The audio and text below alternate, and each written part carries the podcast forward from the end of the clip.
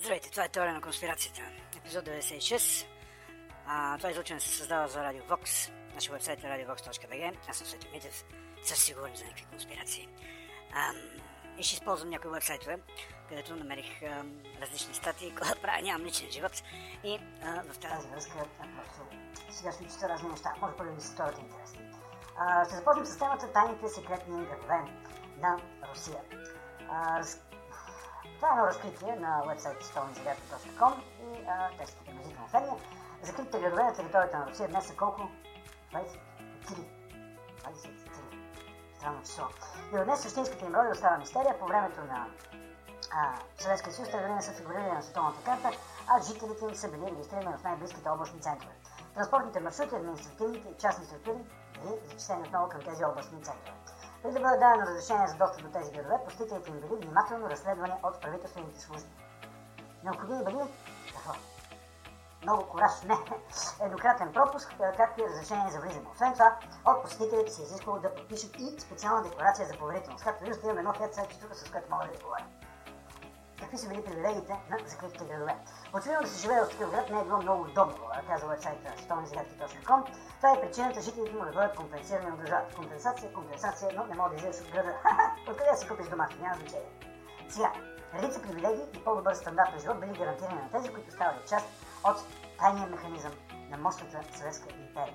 В магазините имало дефицитни стоки. Туберонч!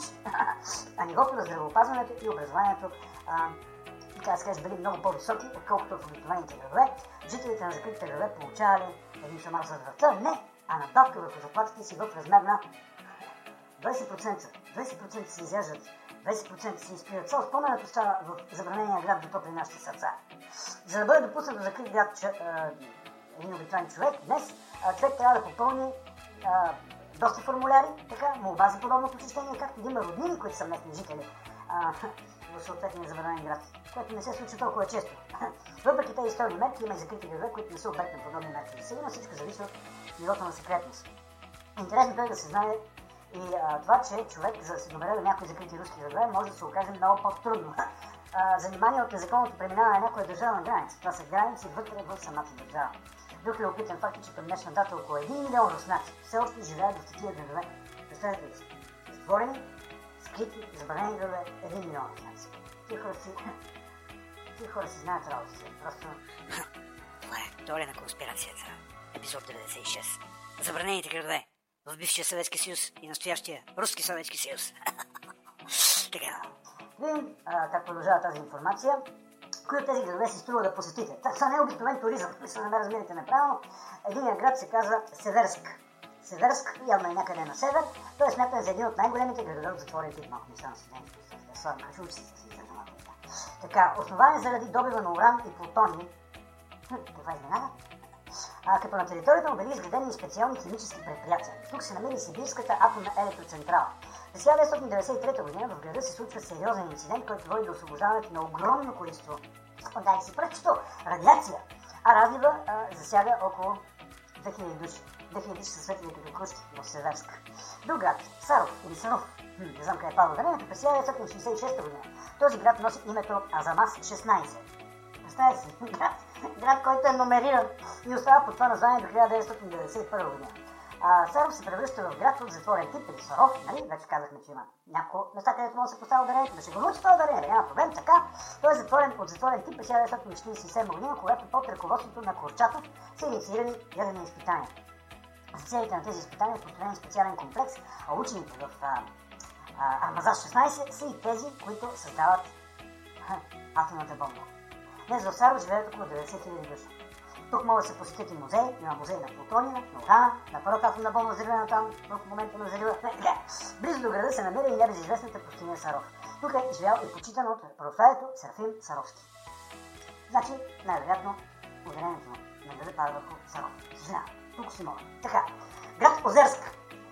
Друго а, забранено градче в Русия. Той закри град, разположен в района на Челябинск. Не, Челябинск. Е един от първите, в които са разработвани плутониеви заряди с цел създаването на атомни бомби, а не на аспирин. Те разнасят аспирин от плутони и това правят. Де. През до 1945 година тук започна да се изграждат заводи за преработката на плутони. Проектът се е наричал, как се е наричал, така, Програма номер едно. Програм номер един. И разбира се, бил строго за секретар. На място били изпратени множество строителни бригади. Не са се върнали повече от там паха. Като задачата им била да издигнат необходимите сгради да инсталират цялото оборудване в възможно най-кратки срокове. За работниците. А, тези работници. Били построени къщи, медицински и културни центрове. През 1954 година в химически завод успешно стартирал реактор номер 6.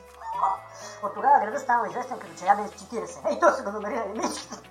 Така, през 1966 година цифрата 40 е променена на 65. А, проблем! Забранени градове, що да им сменят цифрите, да кой се разсърди. По-настоящем Озерск заема площ от а, над 200 квадратни километри, в него живеят близо 85 000 души. А прият... приятията?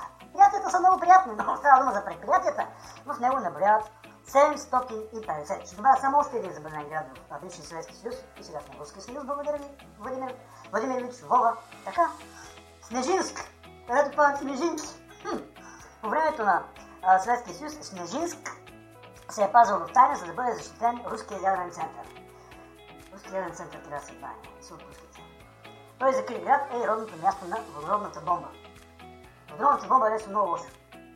Прави се атомна бомба, белтери, трити и в общи линии като гръмне, всички си тръгват. Така. Днес в Снежинск може да се види изобилие от тунели и причудливи сгради. И хората се крият от водородните бомби там още. Носят се слухове, че под земята има метро, а така и други подобни съоръжения.